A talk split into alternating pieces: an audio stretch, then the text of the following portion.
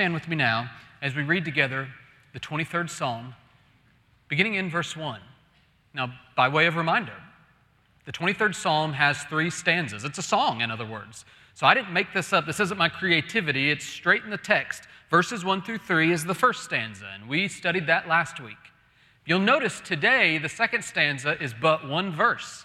And guess what that means? Our whole sermon today is on but a verse. We're going to look at verse 4 today, and we'll conclude our three week study next week by, as you might suspect, looking at verses 5 and 6. Let's read with a running start, beginning in verse 1, and we'll read down through verse 4.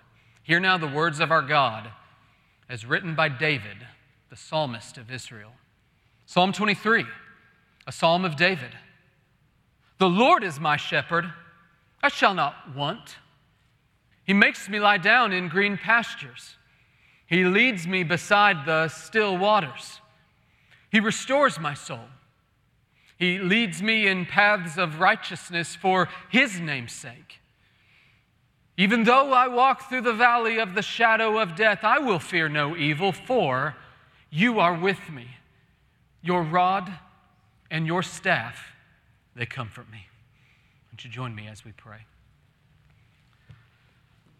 Father in heaven, we come before you with doubly thankful hearts, not only for the blood of Jesus that makes us redeemed and whole, but for the unique grace we have received as citizens of this great country.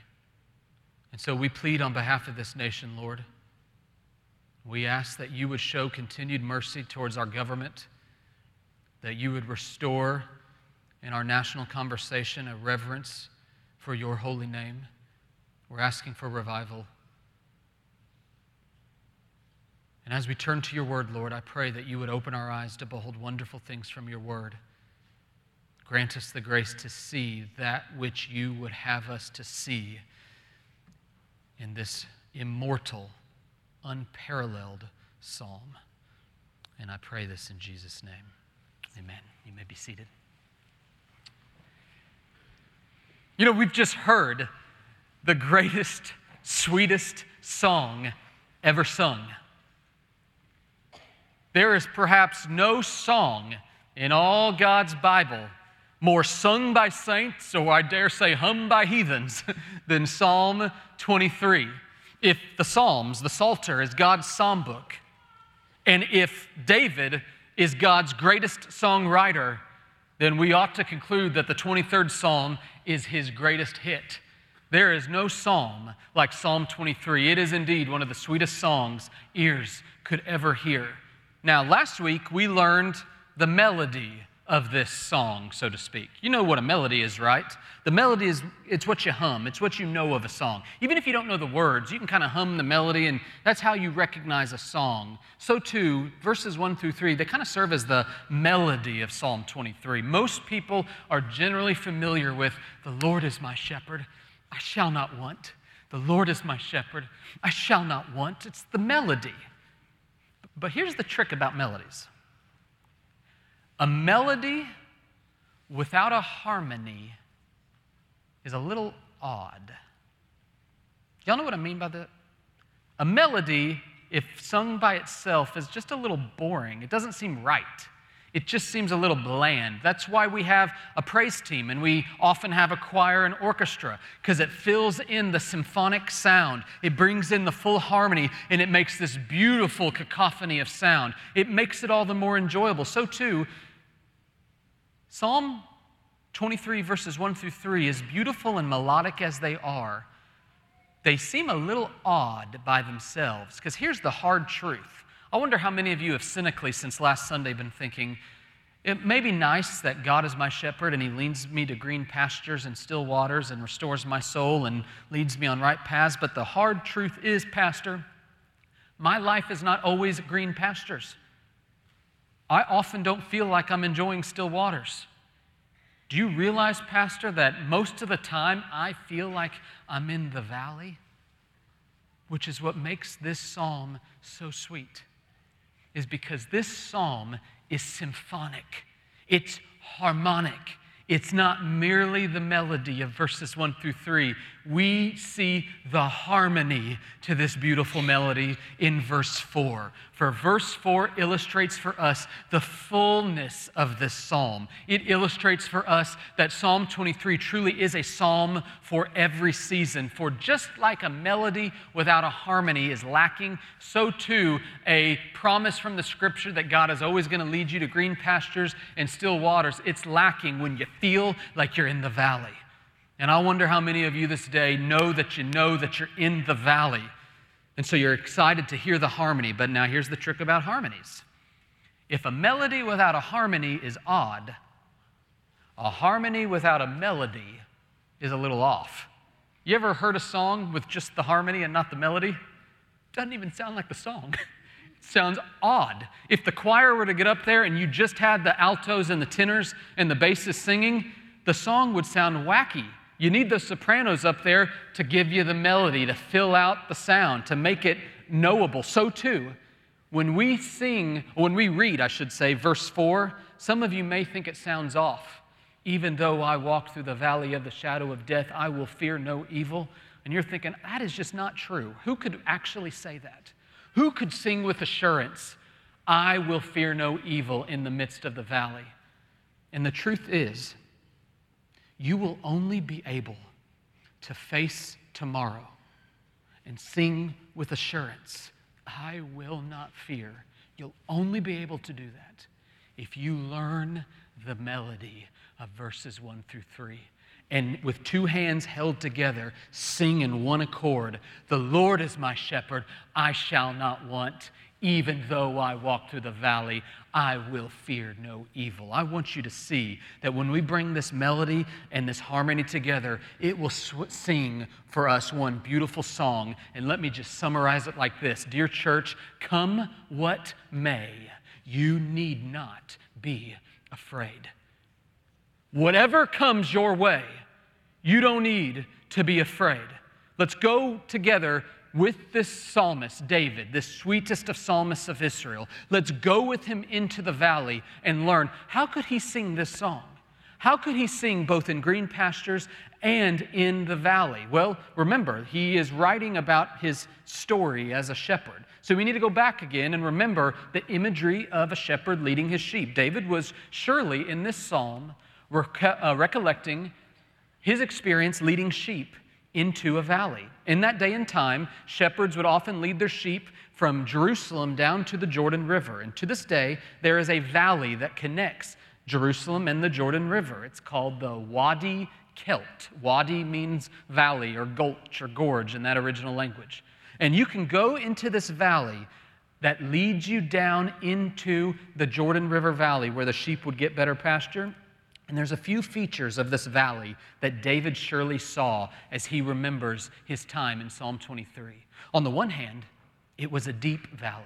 For if you enter to this day the Wadi Valley, you will notice the stream has cut into the Judean hills, and now there are tall cliff sides on either side of the valley. And so, as David walked into this valley leading his sheep, sheep he would see the cliff sides to his left and his right. It was not only a deep valley, it was consequently a dark valley, for the cliff sides would get so high that the sun would often cast a shadow down over the valley, and it seemed like a dark, foreboding place. Not surprisingly, then, this dark, deep valley tended to be a dangerous valley. This was a place prone to predators hiding in the cliffs, prone to flash floods, rock slides. In fact, most scholars assume that Jesus in his famed parable of the Good Samaritan. Do you all remember that story where the Good Samaritan got beat up and left on the side of the road? Many surmise that that story may have taken place in its setting in this Wadi Kelt, this valley of the shadow of death that David so many years earlier was illustrating. It was a dangerous place.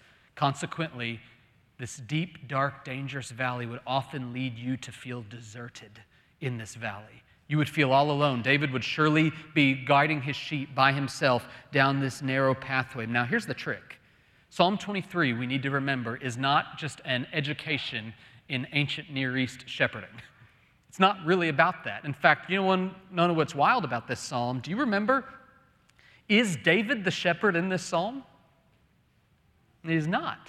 If you remember, David actually poetically remembers himself not as the shepherd, but as a sheep, illustrating for us that David was, in essence, recollecting that God, as his shepherd, had led him through the valleys of his life. And I wonder how many of you find yourself in the valley, so to speak, and resonate with the psalmist of old and say, Pastor, this is a deep valley I'm in. I feel hemmed in on every side. It, it feels like there is no escape for me. It's a dark valley. If you only knew the darkness of my soul this hour, I feel despondent, dejected, depressed. It feels like there is no light at the end of the tunnel. I, I feel quite hopeless in this valley. Some of you may object and say, Pastor, say what you want. You don't know how dangerous my valley is. I've been given months to live. My diagnosis is grim. There's no getting out of this valley, and I feel deserted.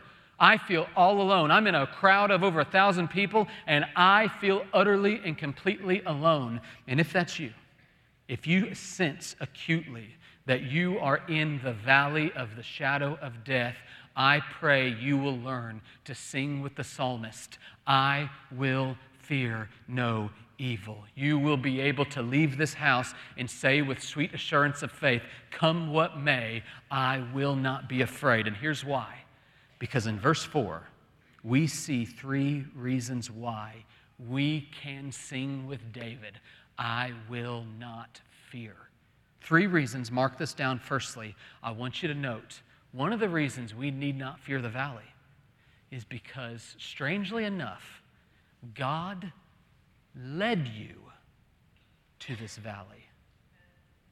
He led you there. Did you notice how verse 4 begins? It says, Even though I walked through the valley.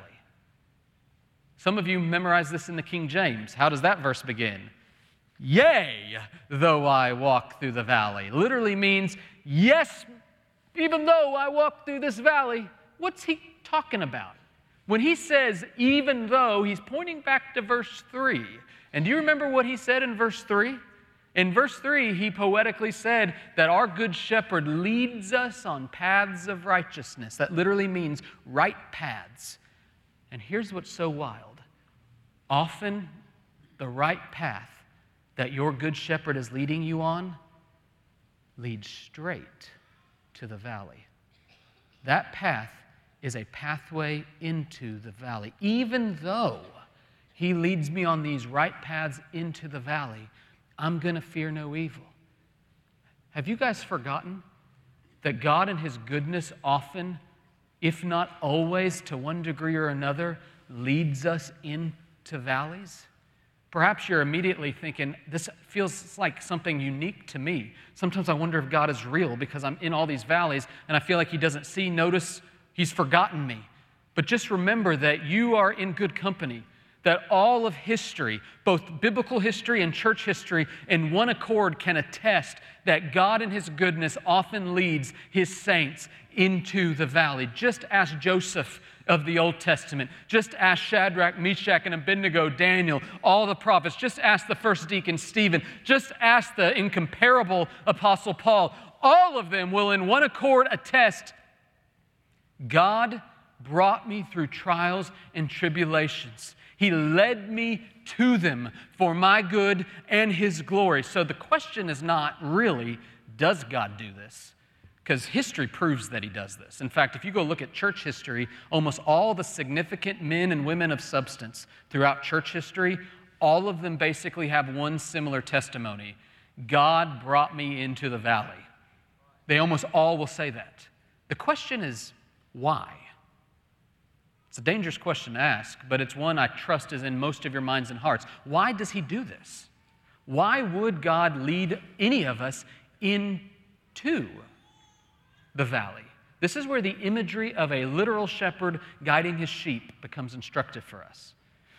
Because, on the one hand, you need to know if you're an actual shepherd leading sheep, the valley is actually the only way up the mountain.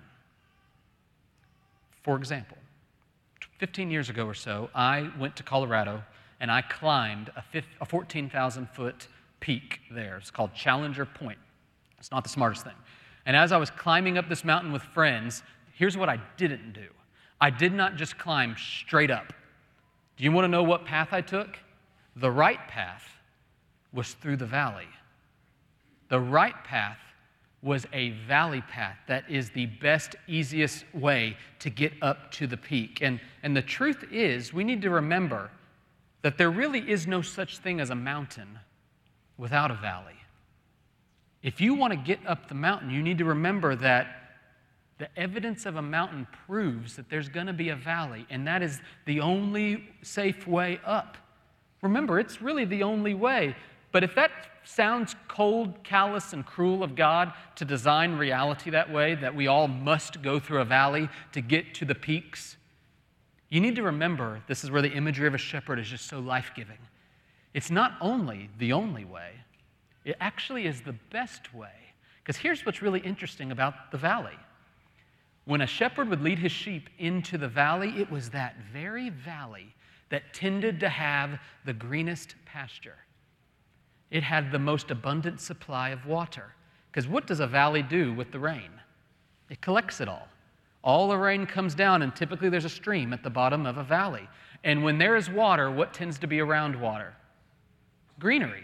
If y'all go look at an aerial footage of uh, Egypt, Egypt is nothing but one giant desert, except if you go look down the Nile River, there's this weird band of green because Green pastures grow adjacent to water. So, too, a shepherd would lead his sheep into valleys, and it would counterintuitively be the place where they would find the nourishment they need, the water that they so long for, and consequently, the, the uh, valley also tended to be the gentlest grade.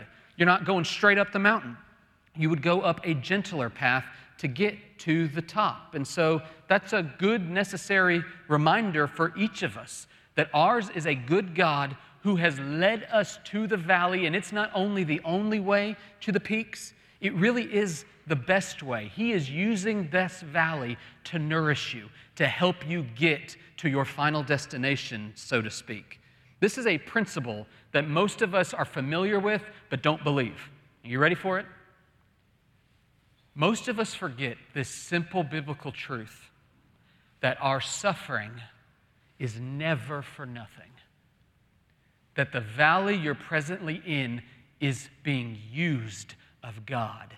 He who led you to this valley is using this valley for you. Now, here's why.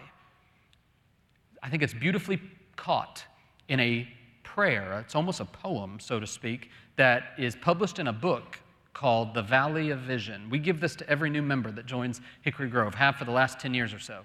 And if you have one of these copies, the title poem, the title uh, prayer is the very first one, The Valley of Vision.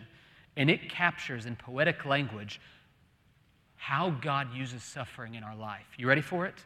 He says something to the effect of, Oh God, let me learn by paradox that the way down is the way up, that to be low is to be high, that the contrite spirit is the rejoicing spirit that the repenting soul is the victorious soul, that to give is really to receive, that the valley is the place of vision. Oh, my friends, come what may, you need not be afraid because He has led you to this valley. Even though I walk through the valley of the shadow of death, even though you've led me here, I will fear no evil. But don't miss a critical, crucial word in the first part of verse 4. Does verse 4 say, even though I walk to the valley of the shadow of death? Does verse 4 say, even though I walk in the valley of the shadow of death? What does it say? Even though I walk through the valley. Oh, underscore that beautiful word through, because it illustrates for us a truth that I trust will sustain you in the valley. The same God who's led you to this valley, his promise is sure. He will see you through the valley. This valley is not a dead end. This valley is one that will end. Now, the truth is, valleys often seem endless to us, do they not?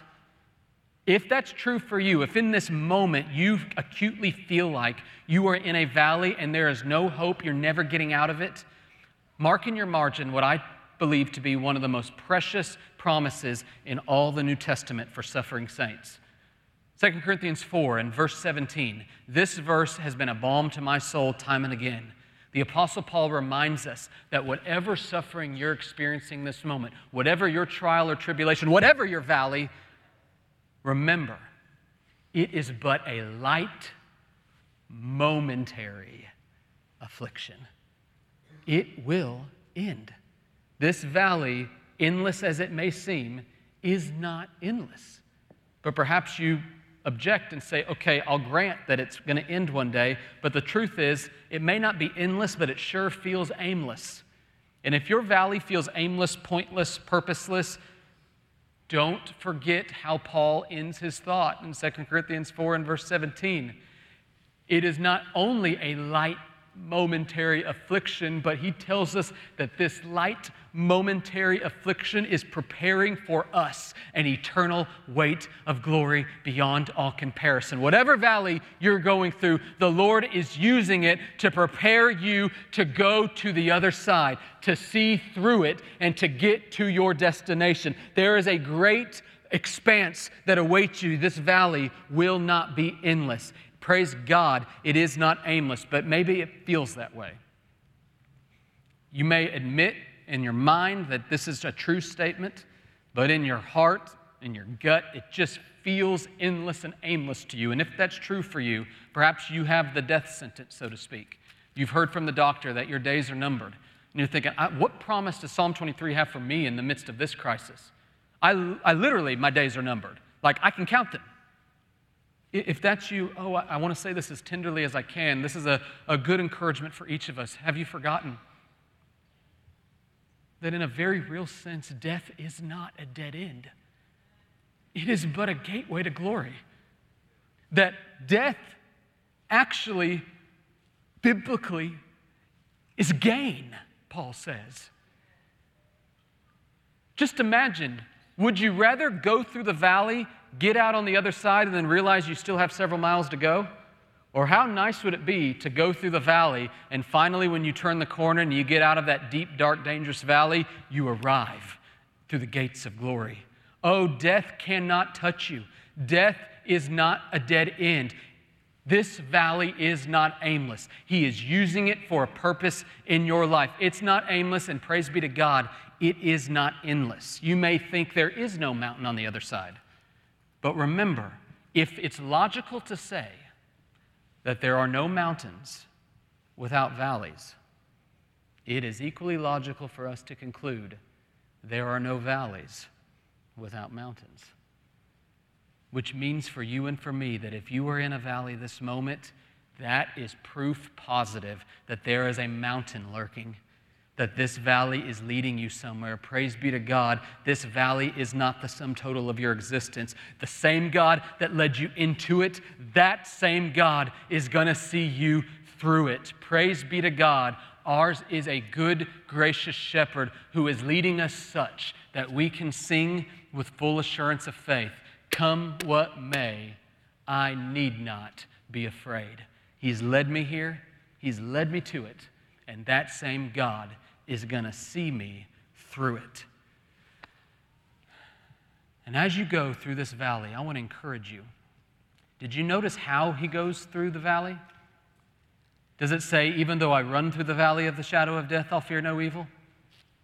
Does it note, even though I stumble through the valley, I'll fear no evil? Even though I trip and fall in the valley, I'll fear no evil? Of course, you know the word says walk, which I think is a beautiful picture illustrating for us the patience we need as sheep as we follow our shepherd through the valley of the shadow of death. Oh, that you and I would learn to walk. How can we walk, so to speak, patiently with our shepherd? Well, I think just using the word picture, there's a few things I would want to encourage us to do as we go through our valley together.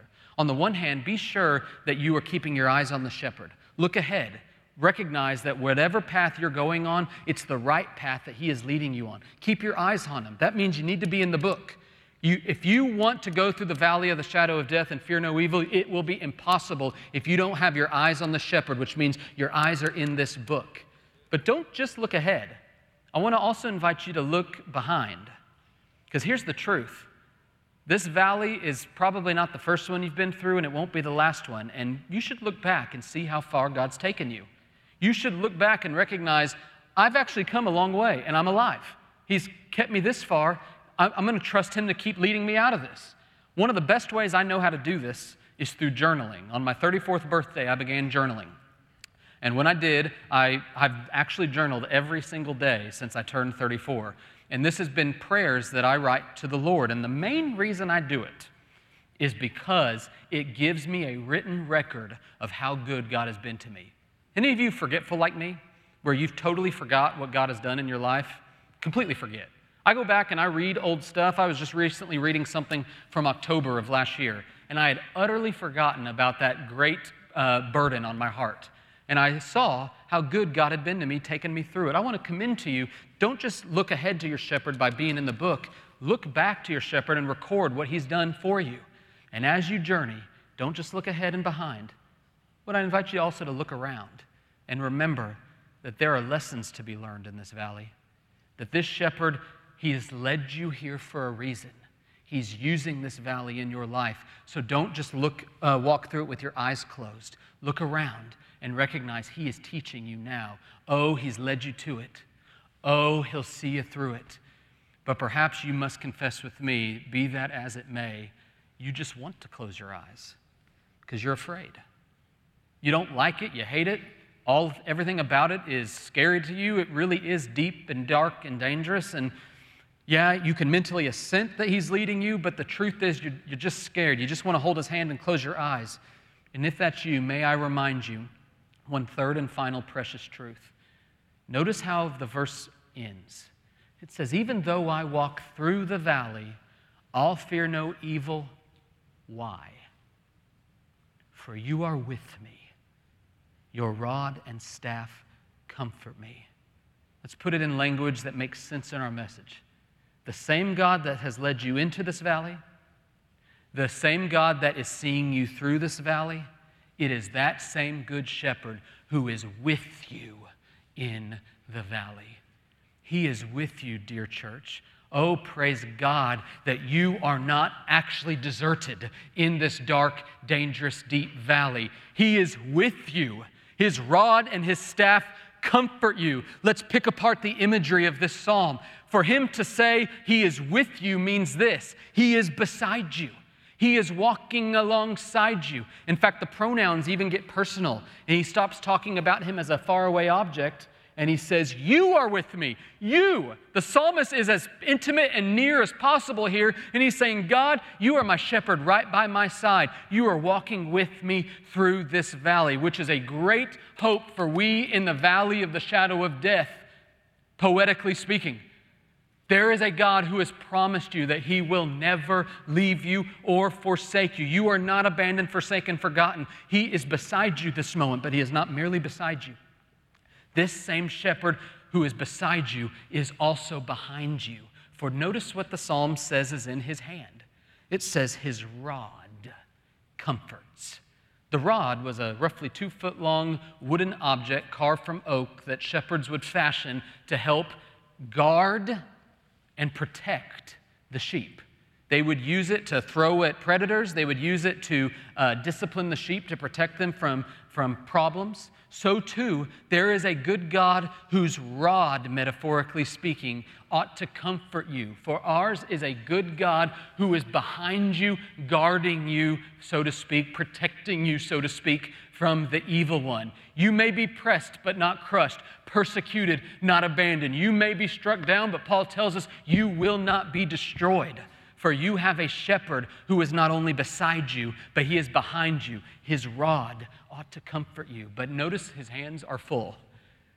For he not only has a rod in his hand, he also is wielding a staff, which illustrates for us that the same shepherd who guards you with his rod guides you with his staff.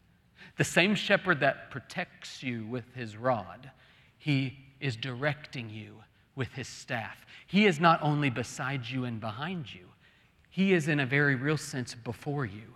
leading the way.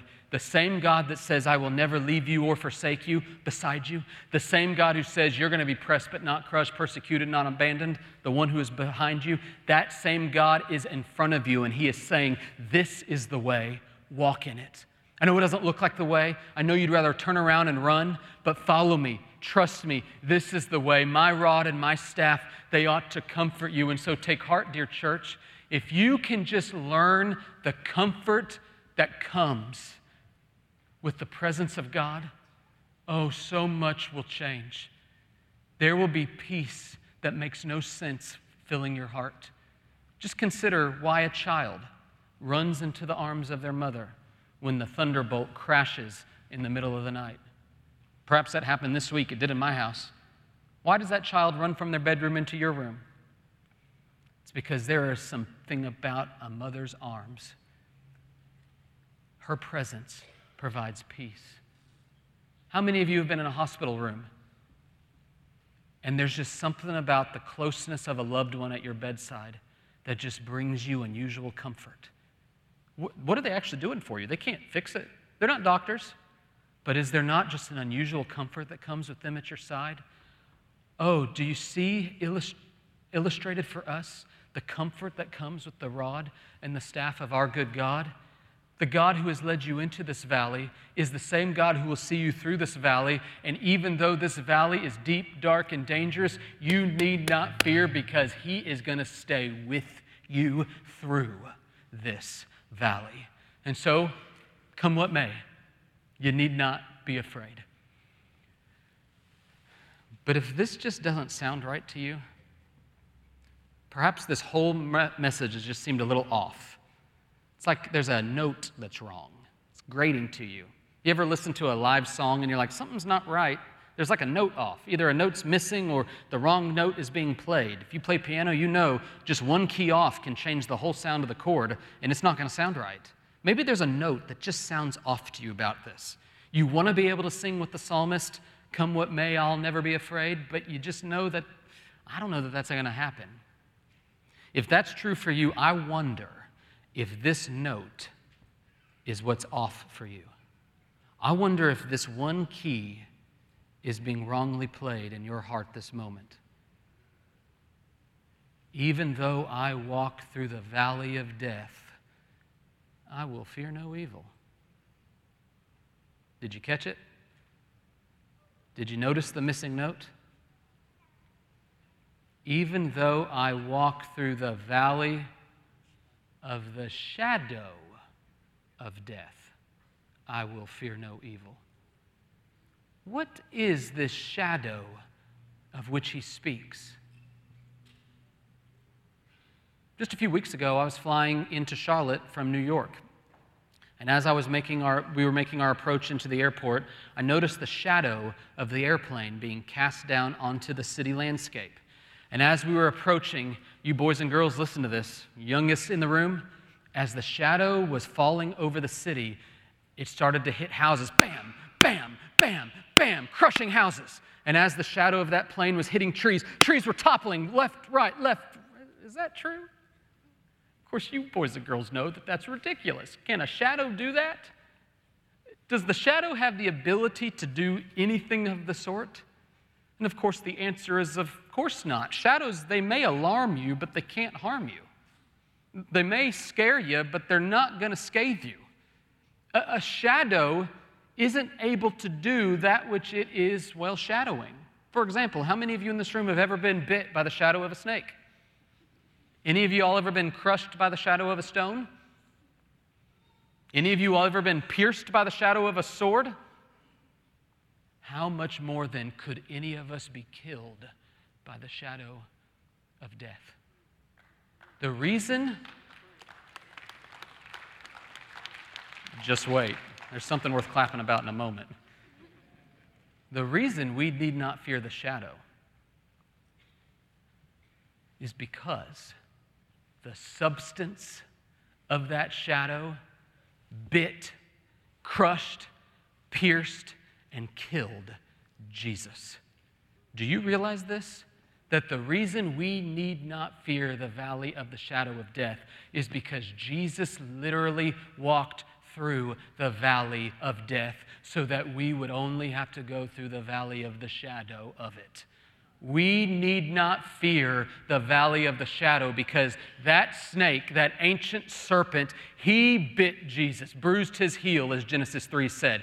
It, we need not fear the shadow of that stone crushing because the literal stone crushed Christ on the cross. We need not fear the shadow of the sword because the literal sword is what pierced his side. We need not fear death because when Jesus died, guess what? Death died with him. He walked through the valley of death so that we wouldn't have to. And that same Jesus that died and with him death died too, this same Jesus rose. And when he rose, guess what rose with him? Light at last dawned on all of God's green earth. And as that light is shining in the souls of God's uh, people, it's going to cast shadows of this fallen creation on your heart. And you're going to see the shadows of the valley of death. Deep, dark, dangerous as they may seem, you don't have to fear them because death can't touch you. Jesus died so that you would not. So, together, can we not now, looking at Christ, our great, good chief shepherd, say and sing with David with full assurance of faith, Come what may? I don't need to be afraid because he's with me. I don't need to be afraid because he's led me here. I don't need to be afraid because he's promised to see me through this valley. Can we not sing this psalm that has been a comfort to so many for so long. The Lord is my shepherd, I shall not want. Even though I walk through the valley of the shadow of death, I am going to fear no evil, for you, my God, are with me. Your rod and your staff, they comfort me. Oh, what sweet words we ought to sing in unison. Come what may, we need not be afraid. Would you join me as we pray? With your heads bowed as we go to the Lord in a time of commitment, perhaps those words, soul stirring as they may strike you in the moment, you're afraid that that tune is going to fade in just an hour. And this evening, you're going to find yourself back in the valley, fearing the dark, deep, dangerous shadows. If that's you, I want to plead with you as we sing in just a moment. Now is the time, divinely appointed, that you cry out to your good shepherd who has led you to this valley, has promised to see you through it, and is with you presently in it. You cry out to him and ask him to open your eyes to look to him. Ask him to open your eyes to look back and see how far he's taken you.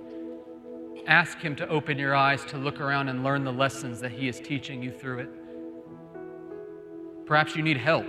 You need somebody to help show you. There's pastors down here at the front, they're here to talk with you. You come in a moment.